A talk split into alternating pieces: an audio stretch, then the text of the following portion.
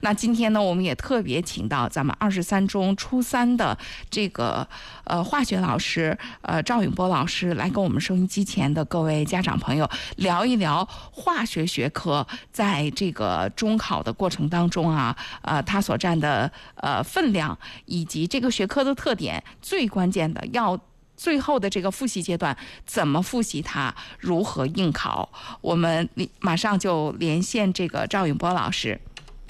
赵老师好，哎，主持人好，各位听众朋友，大家好。嗯，今天呢，请赵老师来跟我们收音机前的家长朋友，包括学生朋友们一起来聊一聊这个化学学科哈。呃，在中考这个这个层面上，化学应该是一个比较年轻的学科，就是孩子们接触这个学科，其实最长也就是一年半、两年到头了。作为一个学科来讲，它是这个样子的。但是我们又知道，尤其是近些年，化学学科其实越来越重要了。那么，化学学科有一些什么样的特点呢？您先给我们介绍介绍。哎，好的。其实，让化学呢，它是一门以实验为基础的学科。嗯，呃，它的研究对象呢是物质，研究物质的组成、结构、性质和变化规律的这样一门自然科学。嗯，那么作为初中化学呢，它是一个启蒙的学科。嗯，呃，它的用时其其实上就是有不到一年的时间来讲新课，然后再利用将近百天的时间来进行复习。嗯，嗯，它的内容呢相对要简单，但是知识点呢多，比较杂，需要实际的东西特别多，所以呢具有一些文科的特点。嗯，对，我们都觉得这个化学是属于理科当中的文科。哎，我是上学的时候化学学特别好的，就属于呃理科学不好的理科生，但是属于理科当中就觉得化学是最好学的，但是会觉得会另外有一些孩子会觉得化学实在是太烦了，所以就是说明化学它确实是一个呃蛮独特的一个学科。刚才呢赵老师也给我们介绍了这个呃化学的一些特点哈，嗯，参加中考的这个今年参加中考的孩子们，呃，应该本身现在都已经。进入了这个化学总复习的阶段，对吧？对，嗯。那么在这个化学总复习的阶段，我们先来听一点这个秘籍哈，就是我们二十三中在组织一轮一轮的复习的时候，化学这个学科有没有什么独门秘籍？呃，这个化学这门学科呢，我们基本上也是跟随大部队来进行的，但是比他们的结课时间呢要晚一些。嗯。呃，说到这儿呢，我还想说一下我们学校这个四二七的这个备考策略。四二七的备考备考，嗯嗯，它的高效，它是一种高效的备考策略。嗯。我们从它的一开始的这种研发，到后来我们经过这么几年的试行，感觉这个策略啊，特别适合于我们的学生。嗯。啊，我个人认为呢，它是不光是策略，它更是一种备考的理念。嗯，也就是说，你要把握住影响复习效果的每一个要素，尽可能的把它做到最好。嗯，那我想，我们每个阶段的任务和目标就达到了。嗯，那最后的结果呢，一定是水到渠成的。嗯嗯嗯，啊，能给我们具体具体介绍介绍四二七指的都是什么吗？这个四二七啊，实际上就是我们说的四个阶段。四个阶段，嗯，对，四个阶段就指的是呃。系统复习、专题复习、综合复习，还有冲刺目标。嗯，啊，两个区间，另外还有七个要素。啊，我想我们第一期这个这个节目呢，已经给大家介绍的很清楚了。嗯，这个地方我就不再展开去说。嗯，我想结合我们这个化学这个这个特点呢，我想把我们这个四二七是怎么进行复习的，我想详细给同学们给大家介绍一下。好啊，啊，啊，那么在复习之前呢，我认为啊，一定要制定一个可行的计划。并且坚持不懈地要执行下去。那么制定这个计划，首先要考虑到这个学生的这个学习情况。你比如说，学生哪些内容学会了，哪些还存在问题，都存在什么样的问题？我们一定要摸清孩子们的这个底数。嗯啊，第二是教学资源的情况，这里面包含了教学的环境，教学环境里边呢又包含了学校对于这个学科所给的力度啊，以及还有家长的这个这个协助的这这方面的这个力量。啊，另外还有一个是课时安排，啊，实际上更重要的就是要有一个时间的保证，啊，那么一直以来呢，我的做法是，嗯，新授课的时间呢不能不宜不宜太长，必须要留出足够的复习时间。那么初三的第一学期呢，呃，除了完成我们化学的上册的所有的教学内容以外，我还把下册的前三个单元一并来完成。嗯，第二个学期呢，就可以利用半个月的时间把新授课的内容结束。这样的话，我们的复习时间就比较充足了。嗯。啊，然后我们根据学生的这个实际，我们就可以制定一个切实可行的这个复习计划。嗯。那么按照我们学校这个四二七的这个备考的整体策略来讲，嗯。我们结合化学学科的特点，嗯。我们的这个复习时间呢，我是这么确定的：嗯。系统复习一个半月，专题复习一个月，综合复习二十天，冲刺目标阶段是十天。那么制定好这个计划之后，啊、一定要让学生了解这个复习的计划和进度，争取学生的密切配合。我想只有这样呢，才能取得事半功倍的效果。嗯。嗯，我我再重复一遍啊，您您您帮着我再重复一遍，系统复习是一个半月，是吧？对，啊，这是大约其实就是现在应该就就在系统复习里，在时间点上是吧？呃，对，现在是刚刚进入系统复习。刚刚进入系统复习，一个半月之后开始进入专题复习，有一个月的时间对，一个月的时间。啊嗯，。然后呢，然后是综合复习是二十天的时间。综合复习嗯，，二十天，然然后最后是冲刺目标是十天。啊，冲刺，这个这个就是最后这十天哦，这样一拉下来，我们就比较清楚一点，比较清楚。我们除了就我们也感受一下二十三中在整个备考的过程当中，这个学科我们其实现在我觉得有一个特别好的就是这个，尤其是这次这个网课啊，停课不停学啊，它让这个没有门槛了，让让没让这个整个的教学没有太多的壁垒了，大家其实真的可以学到一些。那在这个这个复习的过程当中，不同的阶段应该有一些不同的诉求吧，要解决一些不同的问题吧。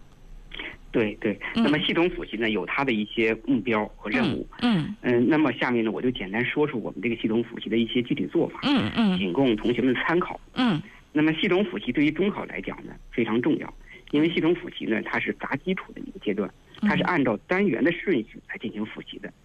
由于咱们化学学科它的知识是螺旋式上升的啊嗯，所以复复习的时候呢，我们本着既要尊重这个教材，又不与这个新授课重复的原则，就是在原来我们新授课的基础上，我要对基础的知识点进行适当的整合。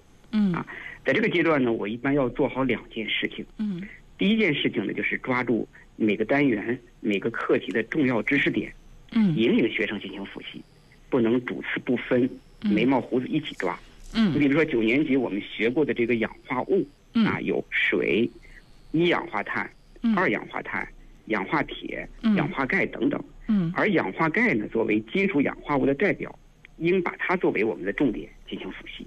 嗯。啊，那么进行复习的时候呢，我们可以从它的性质、用途、食品干燥剂的变质问题等等多角度来进行复习。嗯。第二件事呢，就是努力要做到课课清，啊，那么上课的时候呢，我一般是先给同学们分析一下，就这节课的考点是什么。啊，嗯然后结合近三年的这个考题，我们分析一下它的考法。嗯。啊，让学生明白每年的中考题啊，它都在都在不断的变化，嗯。而考察的这个基本的知识点是不变的。嗯，啊，只有抓住这个基础知识，才能以不变来应万变。这也是这个初中这个阶段的孩子们的一个特点，就是，呃，常常这个题目啊，尤其是现在这个考试越来越越越来越会考了，这个题目说了半天啊，好多孩子抓不住，这到底要让我干嘛？所以，其实您在就是在讲课的时候，呃，包括这个系统复习的时候，就带领着孩子们要层层抽丝剥茧，要搞清楚他这个最基础的、最核心的这个东西，要抓住这个实质，是这意思吧？对，要让让他明白我们这节课应该掌握的重点难嗯点到底是什么，他心里要有数嗯啊。然后在听课的时候，他就有目的性嗯啊，他根据他的情况就会有目的去听嗯啊。所以这个让学生明白这个基础的重要性之后啊，他们就从思想上就比较重视了。嗯那复习的时候，他就不至于走过场，嗯而且还能尽量的把每节课的内容就全部都掌握住了。嗯嗯。那么对于这个系统复习呢，我有几个小的建议。一个是这个阶段呢，它难度呢是比较小的，所以它是弥补漏洞的一个很好的机会。呃，嗯对于有一些那个学困生的孩子来讲，这个机会对他来讲非常宝贵嗯啊！利用这个机会，尽量去尽快去赶上去。嗯而对于优秀的孩子来讲，他会觉得这个东西挺简单的，他会觉得好像有点浪费时间。嗯其实不然啊，我们中考考察的很多东西啊，一个是它的熟练度，另外是它的规范性。嗯所以，优秀的孩子利用这个机会，应该做到熟能生巧嗯啊。我有两点建议啊，希望同学们要关注。嗯一个是带着思考，要通读课本啊啊。第二呢，就是要加强记忆，就是初中化学，刚才我已经说到了，它有文科的特点嗯啊，有许许多的知识需要我们去背的，嗯所以该背的东西你要背过，不背你准吃亏。嗯啊那么课本呢，是我们命题的重要依据啊。课本中的习题呀、例题呀、实验呀、插图啊、阅读的资料啊，常常被用作命题的一些素材啊。嗯要想得高分呢，就必须得完整的、系统的看一遍课本。嗯啊那么通读课本呢，也不是我们简单意义上的你过一遍书啊。我们以往有同学就是这样啊，我们看书看了三遍，但是我拿起课本，我要问他一些具体问题的时候，啊，我就发现他看书的时候是蜻蜓点水，嗯并没有那么深入的去看这个课本。嗯我想这样你看了几遍之后，你的效果还是不高啊。所以要有自己的深入思考，要进行有深度的阅读啊。所以我对我们的学生呢有这么三个要求。嗯第一个要求就是你看书的时候要会思考，啊，思考的问题越多，思考的方向和角度越多，那么你的收获也就越大，啊，你比如说我们这个在复习这个质量守恒定律，这个定律呢是我们初中化学里的唯一的一个重要定律。嗯啊那我们在看这个内容的时候呢，就要思考为什么要研究这个定律嗯啊？这个定律研究的条件是什么？嗯啊，在化学反应中，呃，这个质量为什么会守恒？嗯啊，它的适用范围是什么？啊，我觉得要带着这样的一些问题啊，你要进行深度的思考啊。嗯我觉得这样的这样的阅读才是有深度的阅读，你才能收获更多。嗯啊第二个要求是问，啊问是你身端的一种表现嗯啊。当你遇到看不懂的地方的时候，啊，一定要和同学呀、和老师交流。我觉得这一点呢，我们学校的孩子们呀、他就分成了很多的若干的小组嗯啊。文科里边有文科的沙龙，嗯那我们理科里边呢，往往我们会给他结成对儿。嗯啊，比如说这两个孩子或者三个孩子，你们是一组的嗯啊。那么这一组孩子在我们自习课的时间啊，或者课间的时候啊，你们遇到一些问题之后，他们之间可以进行相互的交流嗯啊。那么交流中呢，你会开拓思路，没准呢中考试卷里面呢就遇到了这样一种问题。嗯啊而有些善于提问的这种同学啊，他的这种想法啊就非常多，甚至都能揣摩到这个出题人的一些命途、一些这个出题的意图。嗯嗯啊，我想这个他和他这个平常养成这种善于这种提问的这种习惯是分不开的。嗯嗯那么第三个要求呢，又要会译。这个译的含义是什么呀？就是读过这个课本之后，要有必要的回顾、整理和归纳。啊，课本中呢往往都有？嗯对，就是一个回忆。呃嗯，你课本往往都有这么一个环节啊，就是嗯学完本课，啊，你应该知道什么？每一个课题后边都有这样一个小活动嗯啊，让同学们自己把这个这节课的内容啊，你再整理一下。嗯啊我想在咱们化学课本中出现这样一个活动，实际上就告诉我们，学习化学的一个方法重在归纳。啊，我想我是给同学们提供这么三个嗯看书的方法。嗯嗯啊，这个刚刚这个赵老师给我们讲了，就是而且我们现在所处的正是这个系统复习的这个阶段，不论是这个学困生还是学习优秀的孩子，其实在这个过程当中，都是让自己重新梳理一遍的这么个过程哈。从时间点上来讲呢，呃，在孩子们开学之后，应该虽然今年可能具体的时间是不是有调整，咱们现在也不清楚，但是孩子们马上要面临的一个问题，恐怕就是这个实验啥的考试要提前，是吧？对，实验啊考试，啊呃，当然具体的时间现在还没有通知，啊还不太清楚。嗯、啊！但是肯定是开了学之后也，他再晚他也得。嗯，反正他暑假完了之前，他肯定是该考考了，是吧？这这些事儿，所以肯定是你这满打满算也没有多长时间了。那在这个实验备考的时候，呃，你化学是其中很重要的一大项啊，所以特别想请赵老师给我们介绍一下，这个是不是应该有一些特别值得要提醒我们，呃，朋友这个这个学生朋友的，而且这个在家里边也不太好准备。对，呃，嗯对于咱们这个学科来讲，它那个实验技能呢也是一方面啊，嗯所以呢，像理化生实验啊，这是每年到四月中下旬的时候都要进行一个操作的考试。嗯啊，呃，大概情况是这样，就是理化生呢，它是物理和化学呢各出四个题，生物出两个题，一共是十道题。嗯然后我们这个考之前呢，十道题是提前一周发给同学们，啊，给你一周的时间要去准备。然后考试当天呢是现场抽科目，啊，就是你能确定下来你到底考哪一科。嗯。啊，然后在现场你再抽题目，比如嗯说你考的是化学，啊，然后然后你再去抽化学的签儿，到嗯底这个四个题里面你考哪一个？嗯。也就是说，这个要求我们，呃，在之前呢，必须要把这个十个实验都得把它落实的非常好，啊，给的时间呢是十分钟，啊，那么近几年咱们这个化学考试的这个科目啊，这个内容呢大概是这么几个，一个是探究元素组成的实验，检验溶液酸碱性的实验，溶液的配置实验，嗯，过滤的实验。还有气体的制取与检验的实验，还有验证金属的活动性实验。实际上，这些内容也是我们初中化学的基础内容。所以我们笔试的时候需要同学们关注的点，在我们实验操作考试的时候，它是一致的。啊，那么这里边呢，也给同学们提供这么两个建议啊，一个是这个学校里边呢，他会安排这个时间进入实验室进行练习。啊，我们进行进入实验室练习的时候呢，一定要珍惜住每次的机会，因为这一周的时间。呃，说长不说不长，说短也不短啊。但是并不是说这个这个这个时间都是给你一个人的，他会轮流进实验室。所以同学们一定要珍惜每次进实验室的机会。在进入实验室之前，你必须要明确试题的给分点是什么啊。你不用泛泛的看啊，你就看它的试题的给分点，因为我们将来评判的时候就是看这些给分点啊。每节课的练习的这个量呢，我我觉得应该练两到三个实验比较好啊。如果你细节把握的不好的同学，那么课下呢，我们再认真的观看老师录制的实验的操作视频，或者和老师进行交流，啊。第二个方面就是试题的情境，啊，每年可能都会有变化，啊，因为现在的考察呢，就是试题情境化，啊，在解决实际的问题中来考察你的实际操作能力，啊，那么考察的其实上还是我们的基本操作的能力。啊，平时的时候，我建议同学们就应该是打好基本功，啊，你不要放到，呃，这一周的时间，你在仓促去训练，啊，因为有的时候我们发现有的孩子啊，就是，呃，在这一周的时间里边，他不顾别的科了，啊，只是弄咱们理化生这个实验，啊，这样的话你顾此失彼，你影响到的是整体的学习，啊，这是对于这个实验的这个几点建议吧。嗯，这是实验。那么在这个系统复习之后呢，后面您也特别强调还有这个专题啊、综合呀，还有包括冲刺。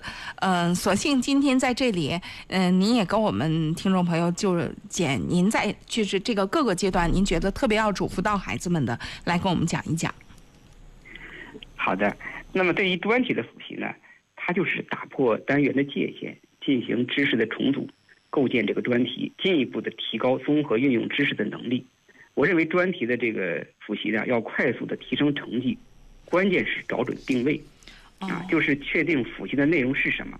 啊，这个阶段呢，它不同于系统复习，系统复习它关注的是面儿，而专题复习，我个人感受，它关注的是点。点，也就是说，你划分的复习专题是否精准，直接影响到我们的复习效果。嗯嗯。啊，那么要根据这个知识的重点。学习的难点和考题的特点，我们进行精准的划分。嗯，所以呢，每一年这个专题复习呢，我们都这个划分呢都不太一样。啊，我个人做法是把它分成三大块儿。嗯，啊，就是基础篇、嗯，物质篇和实验篇。嗯，那么基础篇呢，主要是指的是概念理论；物质篇包括了气态物质、液态物质和固态物质。嗯，实验篇呢，就包括了基础实验和综合实验。嗯啊，然后呢，我们再去评估一下，根据同学们这个平时的这种测验情况，我们评估一下学生的问题，然后我再进行一些小专题的划分。嗯啊，那么在初中化学里边呢，呃，通过我们学生的一些表现啊，我们觉得有三大难题。嗯，所以我在小专题划分的时候呢，这三个这个难题呢，我都会把它划到里面去。一个是坐标曲线题，一个是框图推断题，还有一个是实验探究题。嗯啊，那么对于专题复习呢？也有这么几个小的建议。嗯，首先是要重视概念。啊，嗯，有些对这个对于概念来讲，他是挺反感的，不愿意背这个概念。嗯，实际上概念是思维的触角，是认识事物的窗口。啊，新课程新课程所倡导的呢，是对概念的理解和应用。嗯，啊，过去呢是对易混淆的一些概念的辨析，或单纯的考察学生对一些概念的记忆情况。但是现在的情况就不是这样了。啊，他重在用概念来解决一些问题。你比如说分子原子概念，啊，他要用分用这个概念来分析物质中的变化，是物理变化还是化学变化？啊，当然不是说这个概念本身这个你不用背了，我会用就行了啊。你首先得背过它，而且是在理解的基础上把它背过，我才能会用它，这是前提啊。这是首先是概念啊。其次呢，就是要重视物质性质的这个积累啊。我们化学研究对象就是物质啊，那么物质的性质啊，它非常重要了。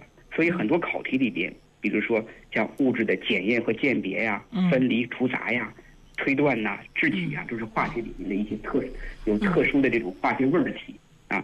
它考察的多数都是物质的性质啊，但是物质的性质呢比较乱啊。你看这么多的内容，特特别冷，特别凌乱啊，那怎么办呀？有同学就是记东西的感觉好像化学这么难记，记不好啊。但是它有方法的啊，它可以按照一定的类别啊进行记忆啊。所以这里边呢，我想趁这个机会啊，我就给同学们简单说一下咱们记这个。记忆的一些方法啊，那么记忆方法呢，我们要根据嗯你所记的这个化学知识的不同啊，要有要有所侧重。比如说有些易混淆的一些概念，嗯，啊，那怎么记呀？我们可以采用列表的方法来记。列表。像分子、对原子、元素、单质、化合物、混合物啊，这个列表的过程呢，就是要找到这个概念的区别和联系，嗯啊，同时呢，也就促进了我们对这个概念的理解。嗯，那么第二块呢，就是化学用语啊。化学用语这个东西怎么记啊？就这里边有人讲说化，咱们化学是呃第二门呃这种外语，它里边的这个化元素符号、化学式和化学方程式，嗯，就特别多，嗯啊，所以记起来挺麻烦的，啊，那怎么办？我的建议是分散记，你每天也要记几个，积少成多，嗯，而且要结合着应用来记，这是非常重要的一点。因为现在中考题。你背过这个化学用语了，但是你不会用，你不知道该填什么，那也不行啊。我举个例子，比如说最常见的一个反应就是二氧化碳和氢氧化钙反应生成碳酸钙沉淀和水这个反应。嗯啊，那对于这个反应来讲，我们能够想到的大概有这么几种考法：一个是，呃，实验室里面你如何检验二氧化碳，它的原理是什么？那么你写的就是这个反应。嗯嗯。再说实验室里边我们盛放的石灰水变质了。变质的原因是什么？还是还是这个方程式？嗯。你再比如说，我们用石灰浆来刷房子的时候，嗯。啊，在这里边涉及到了什么反应呢？实际上还有这个反应。啊，你再比如说，跟文中跟语文结合的时候，有一首诗叫《石灰吟》，它的最后一句话是“要留清白在人间”。嗯。啊，那这句话所蕴含这个化学原理，实际上还是这个方程式。嗯。啊，所以我们记东西的时候，一定要结合这个它的用途来记，到底有什么用呢？啊。这样的话，对我跟我们的中考的那种考法、这种考项是一致的啊，这是一个。那么第三个呢，就是规律性明显的内容啊，我们怎么去记？我觉得可以采用顺口方、顺口溜的方法来记。嗯。你比如说，像咱们化学里边，像金属活动性顺序，嗯啊，我们我们在背的时候，就按照它这个谐音的方法，有的时候背顺了以后啊啊，就像顺口溜一样。甲钙钠镁铝锌铁锡铅氢铜锰铝铂金，按这个顺序背下来了。嗯，我觉得记住这个东西是挺方便的。还有一些是酸碱盐的溶解性表。嗯啊，这个表是初中化学里面必须要去掌握的一个表。嗯啊，所以这个也可以采用这种方法，比如钾钠铵盐水中溶，啊，硝酸盐入水无影踪等等，也是按这种方法来记。那么最后一个就是按一些杂乱无章的，啊，好像这个挺乱的，包括刚才讲的这个物质的性质。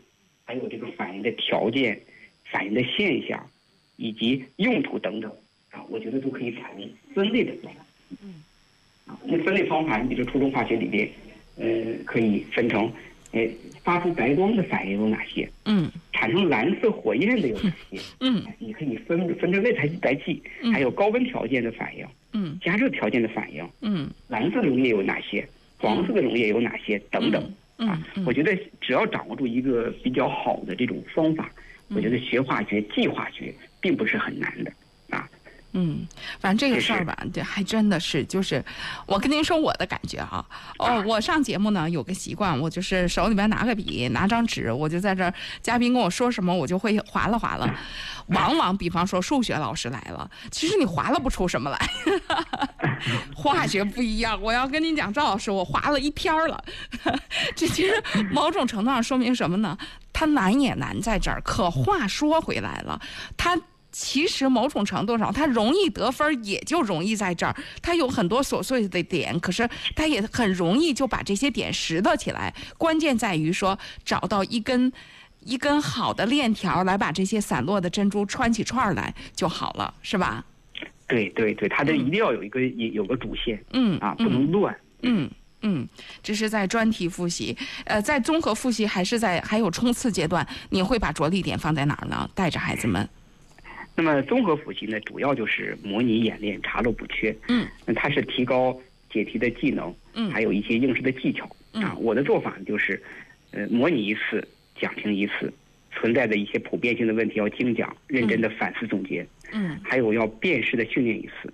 啊，就一种题型多个辨识题。你比如说坐标曲线题，啊，既然我们这个地方有问题，那我们更换这个横纵坐标。嗯嗯啊，然后这个题目就会起变化，然后再去演练，直到同学们把这种解题思路、这种思维模型建建立之后，啊，就掌握住这种题型之后，我们再进行下一个题的训练。嗯啊，那么既然是模拟呢，我也想说一下啊，我们学校呢往往会组织全真模拟，我觉得这个效果就非常好。嗯啊，只有在这种真实的情境下，让同学们去呃去呃按照这种真实的这种中考的这种这种环境去模拟的时候，才能爆出很多问题来。你比如说。我们按照中考的流程来进行，你考场的布置、时间的安排、收发试卷、阅卷等等环节都是全真的，就跟中考是要求一样的。嗯啊，这样的话，学生一旦出现什么问题之后，我们能够及时的早发现，啊，我们早补救，啊。那么对于同学们这个综合复习的这个我们发现的一些问题啊，也提这么几点建议。嗯啊，一个是呢，学生手头里边，啊，他可能也有一些啊这样一些模拟的试卷。嗯啊，我们考试用一部分。啊，学生可能在课下，他还要进行一个平行练习，他有这样的模拟试卷。嗯，而这个模拟试卷试卷你要选择的话，市面上非常多。对啊，提醒同学们的一点就是，一定要选有咱们河北特色的套题来进行训练。嗯，啊，因为这个这里边啊，咱们河北的这个试题特点是什么呀？嗯，他考的这个整个理综试卷里边，啊，化学题它一共占了十二道题，一到七题这个选择题是咱们化学的。嗯，然后呢是，呃，二十九、三十、三十一这三个填空是咱们化学的。嗯，啊，然后是三十五题是实验探究，然后三十六题是计算题。所以它题目的数量限制了，所以它要考到这些知识的话，往往就会出现一个综合化的问题，就是我们常说的一题多点的问题。嗯，啊，就是这样的题呢，跟我们有的这个地势或者手势的题是不太一样的。嗯，啊。所以，只有做这种综合性比较强的题的时候，嗯。啊，那你就要有一个这样的思维的方式，嗯。啊，你要多练这样的题，啊，在中考里边你才不会发慌，嗯。啊，所以这个选择试卷很重要，这是第一个。嗯，那么第二个呢，就是模拟的目的啊，就是查漏查找漏洞，嗯。啊，那有了漏洞呢，你发现一个，你要及时的补一个，啊，补好一个，我们就可能尽可能就可能多拿一分儿嗯，啊，那么补漏的方式呢，有三种。嗯。啊，一种是梳理课本，嗯。啊，一个是呢专题总结，嗯，还有一个是进行专题的训练，嗯。啊，你梳理课本就是把不清楚的这个点你再过一遍书，嗯，啊，要一定要把这个知识的这个来龙去脉要把它弄明白，嗯，啊，那么专题总结呢就是进行归纳提升的过程，嗯，啊，专题训练呢就是寻找一些解题的策略，嗯，啊，那么第三呢就是书写，啊，这这一点同学们也特别容易出这个问题啊，就是。他在下面练这个模拟题的时候，只是看，啊，然后看到之后直接写答案，嗯，啊，实际上书写哦能够引领，能够引领我们的思维，嗯啊，我们平时在教学的过程中，有同学都是善于记笔记，嗯，他记笔记的过程实际上就是自己思维的一种表现的过程，嗯，也防止自己去想其他的问题，嗯，所以这个书写很重要，嗯，只要做题，那就一定要动手去写，动手去写。你别别别拿眼睛大眼瞪小眼的那么看着，这 真的是好多孩子特别爱干的一件事情，啊。对，就是我们说的眼高手低，嗯嗯嗯，就那种问题，嗯，那些一看就会的问题，你你一写就会发现，在自己那种会的感觉下，嗯，就存在着答错、写错的隐患，嗯嗯啊啊，对那些一看就没有思路的问题，你觉得好像自己不会，实际上你一写，你就会发现，在自己不会的感觉下。原来这道解这道题就有解题的思路，那么就有就有可能你答对的这种成功的可能。嗯嗯。所以这个书写很重要，同学应该去重视这个问题。嗯嗯。那么再有一个方面就是我们进行模拟训练啊，就是要掌握这样一些应试的技巧，嗯减少这种非智力的失分啊嗯。这里边呢也有三点需要我们注意的。嗯首先，你拿到卷儿之后，啊，嗯你要浏览全卷儿，做到心中有数。啊嗯中考一般都是提前五分钟发卷儿嗯啊，先要按要求你填好学校啊、姓名啊、准考证啊，剩余的时间别急于答题。应该先通览全卷儿，了解一下题型。啊，你共有几几页几题嗯？其中难题、容易题、生题、熟题各有多少？啊嗯，然后你估计一下大致的所需要的时间，合理安排我们做题的时间。嗯啊第二呢，就是先易后难，做到稳中求快。嗯你考试中应该先依先是依次完成自己熟悉的题目、容易得分的题目，嗯对那些难度较大的，经过自己慎重的思考，能做出来却没有把握的题，嗯也要尽量的把答案写上去，但是一定要做好一个标号，一个做好一个记号。等你这个卷子都完成之后，那你再去检查这些问题。嗯啊那么第三呢，就是要仔细的审题，规范答题，做到会做的必得。这一点对我们这个化学学科来讲极为重要。啊化学中的咱们这个考试题，有的时候你就是不认真，答题不规范，嗯丢分的情况特别多。你比如说，咱们化学选择题里边，题干是不正确的是把步子漏掉了。嗯填空还有那框图推断题里边，嗯让写物质的名称的，它写成了元素符号、化学式等等，嗯化学用语书写不规范的情况。嗯你比如说像氯元素啊、钙元素、铜元素等等，写成了一小二大，正确的写法应该是这前面是大的，后边是小的，它正好写反了。嗯 还有写一氧化碳的，嗯写成了补的元素符号啊嗯，还有碳酸钠特别容易写错，这个钠的角标是二，它就往往丢失了嗯啊嗯。嗯还有一些专有的字儿啊，专有字儿如果出错了，我们化学是不给分的。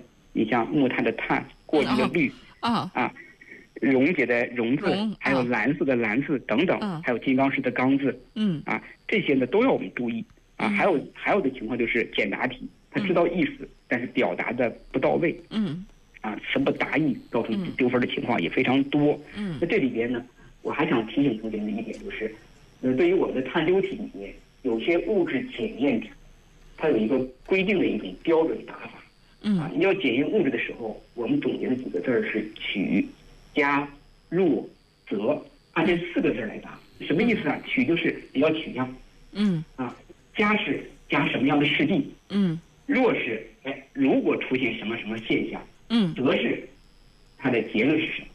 啊，你嗯就按照这么几个字儿来答题，它是比较规范的。嗯所以这像这些这些问题的话，我们在做模拟套题的过程中都要引起重视来。嗯那也就是中考你要得高分的话，关键就是啊，既要看清题目中显现的条件，又要注意字里行间它隐含的条件，对每一个符号啊、数据啊、图表啊嗯都应该准确的把握。嗯有两句话呢，需要同学们记住。嗯，中考阅卷的时候，只看对，不看会，少丢分儿就是多得分儿。只看对不看会，少丢分儿就是多得分儿。对，我记住了。告诉我们这个听众朋友，这个还剩下两分钟的时间，来请赵老师最后再跟我们，因为这是这个，我忽然觉得这个初中的化学老师其实。就可着这一本书来回来去教呗，所以您的体会应该是特别多的。来跟我们听众朋友最后用啊、这个两分钟的时间来分享一下，对于初中段这个化学，您特别想跟孩子们说的是什么？好吧，那我简单说一下吧。嗯那首先呢，我还是希望咱们同学们要有自信。那化学题呢，相对要简单一些，只要你记住了，你掌握了一些分析问题的方法，嗯大部分的题我们都能拿分嗯。所以呢，化学是一门提分最快的学科。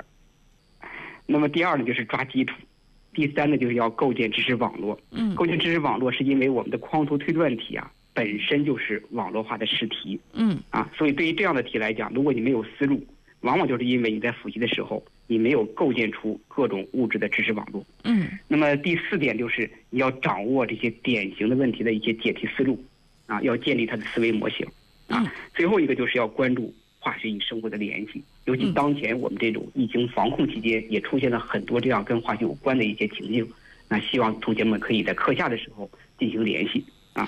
好那么最后呢，嗯我希望呢，就是这每个人的这个这个复习的方法呢是不太一样的，嗯只有找到适合你的方法，扎实基础，提高解决问题的能力，才能在中考的考场上立于不败之地。